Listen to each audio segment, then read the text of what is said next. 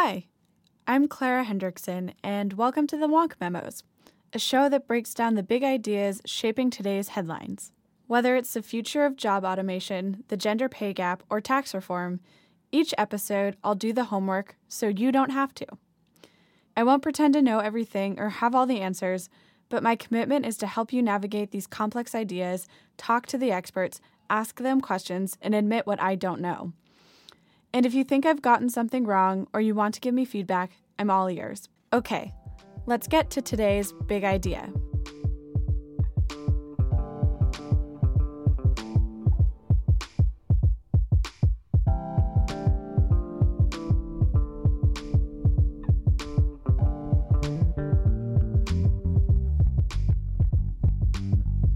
Today, I'm going to break down the Census Bureau's annual survey on income, poverty, and health insurance. If you're curious, you can check out the full report on the Census Bureau's website at www.census.gov. We're going to focus on the Census Bureau's findings on Americans' income. In 2015, median household income grew by 5.2% from the previous year. This marks the first annual increase in median household income and the largest single year increase since the Census Bureau started keeping track of this number in 1967. And it wasn't just the uber rich who did well. In fact, gains were concentrated to lower income households. I spoke with Isabel Sawhill, a senior fellow at the Brookings Institution, to get some help making sense of the survey. This is Isabel Sawhill. Uh, I'm a senior fellow in the Economic Studies program. So let's just start with the census survey, which came out a couple weeks ago now. When you saw it, what did you first make of the results? I thought they were very encouraging. Um, you know, family incomes were up by 5.2% on average. Um, people at the bottom had bigger increases in income than people at the top. And given all the income inequality we've seen in recent years, that was, a, I think, a very uh, encouraging trend. Um, more people are covered by health insurance than ever. Uh, so, overall, it was a very uh, encouraging report. And I think a lot of people echoed that sentiment that it was exciting to see incomes growing for poor Americans and not just the wealthiest. Can you talk about what this might mean for the future of social mobility? Do you think we'll see any reversal of trends anytime soon? Well, it kind of depends what you mean by social mobility and what your story is about all of that. Um, when people talk about social mobility, they usually mean intergenerational mobility, meaning how well do children who are born poor uh, do by the time they're adults? How many of them are able to become, say, middle class uh, in adulthood? And how many of them stay stuck at the bottom? So, you know, one. Um, month's figures are not going to tell you anything about intergenerational mobility but they're still hopeful in the following sense. Uh, if you believe, as I do, that a very high degree of income inequality uh, has an adverse effect on long term mobility, then the data we just talked about uh, have a should have a positive effect, at least if they if we continue to see good reports of that sort. The way I like to put it is that when the rungs on the ladder get narrower together because inequality has fallen, then it should be easier to climb the ladder, and so mobility should increase. I've been really focused on this number 3.5 million people uh, lifted out of poverty in 2015.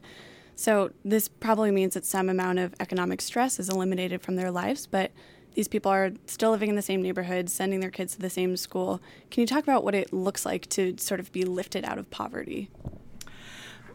I think what uh, you're suggesting here is that um, poverty alone or income alone is not an adequate measure of um, what people experience in their lives.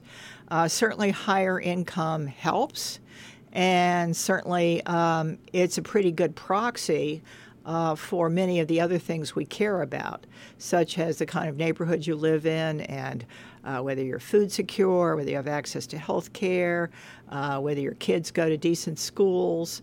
Uh, so um, it's um, it, it's a nice, easy, and convenient um, proxy for some of those other things.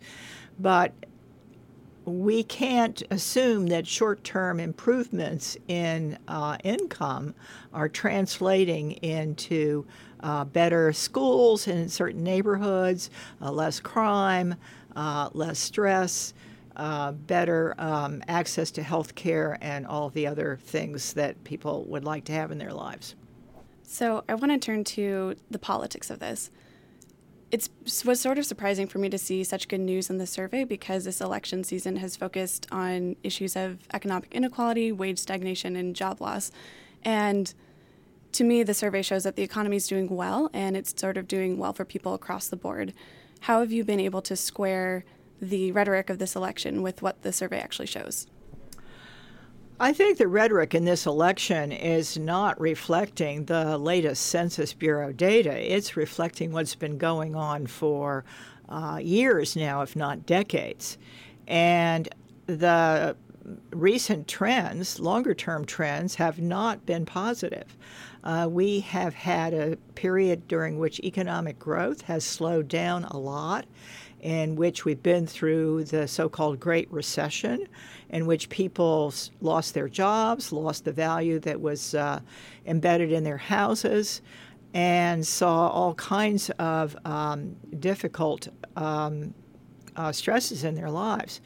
So, um, th- this uh, short term report has really uh, no bearing uh, on the longer term picture here. I mean, we hope it does. We hope it augurs well for the future, but it doesn't uh, explain why people are um, not suddenly happy. I wouldn't expect them to be.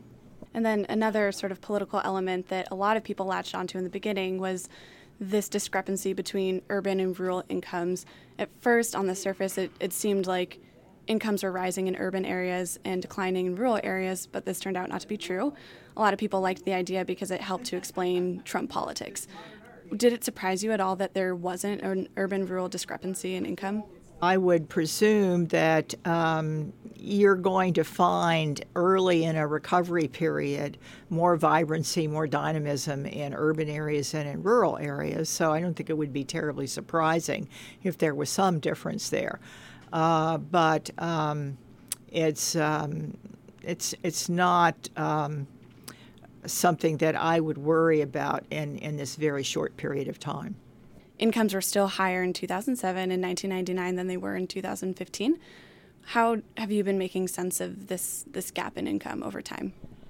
Uh, that's really the critical question here. For all of our um, enthusiasm about the good news in the latest report, uh, we do need to remember that incomes uh, adjusted for inflation are still lower uh, than they were before the recession and even lower than they were in the late 1990s. So uh, we are not growing very rapidly. And um, not only are we not growing very rapidly, but whatever growth we've had has been very unevenly distributed. So, um, one good report doesn't really change the big picture uh, or the long term picture. And I'm uh, working on a book now on economic growth and how we need to redirect more of the growth that we have uh, to people at the bottom, make it a little broader, and how we need to invest uh, in education and in infrastructure uh, and in research and how we need to also worry about whether people have enough time to take care of their families. Um, so there's plenty of challenges uh, ahead still. And if you were to advise the policymaking community on these matters, what would you say is the top priority for them as they look forward to the economic future? Uh, my top priority for a new administration is uh, to maintain full employment. Uh, if you maintain full employment, then the economy is more likely uh, to grow. When businesses are not seeing uh, people buying goods and services, they are not going to hire workers. And when workers aren't being hired and getting paid, they don't spend money. And we get into a vicious circle in which we don't grow very fast.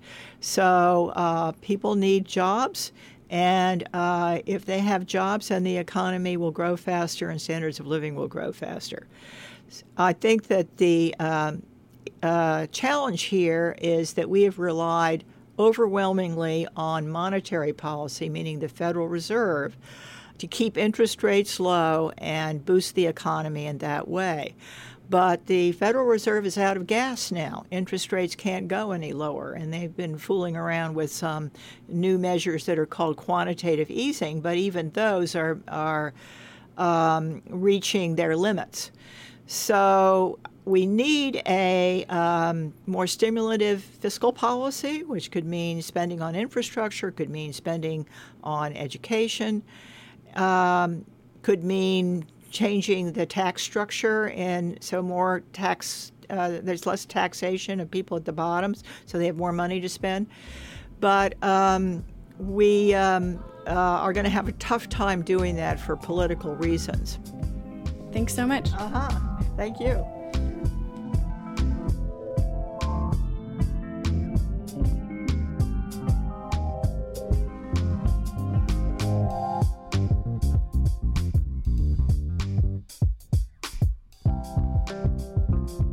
When the census survey was released, a New York Times headline declared the end of a pattern of stagnation. The post recession recovery seems to finally be working, but only time will tell if we are truly entering an era of renewed prosperity in America.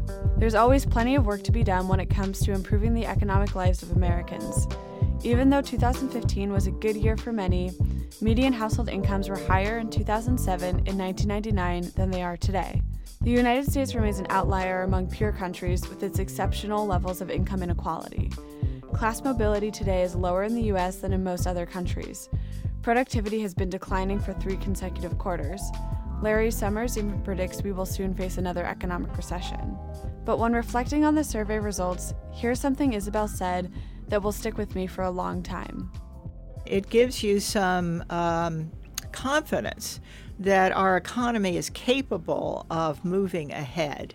Uh, yes, it's taken a long time, but uh, you know we are uh, a strong uh, country and a strong uh, with a strong economy, and with the right policies, uh, there's no reason why people shouldn't do better than they have been doing. Thank you so much for listening.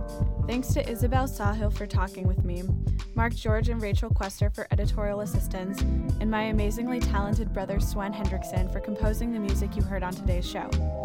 I'm just getting this podcast started, so please tell your friends. And if you dig what you heard, you can rate this podcast on iTunes and leave a review. Catch you next time.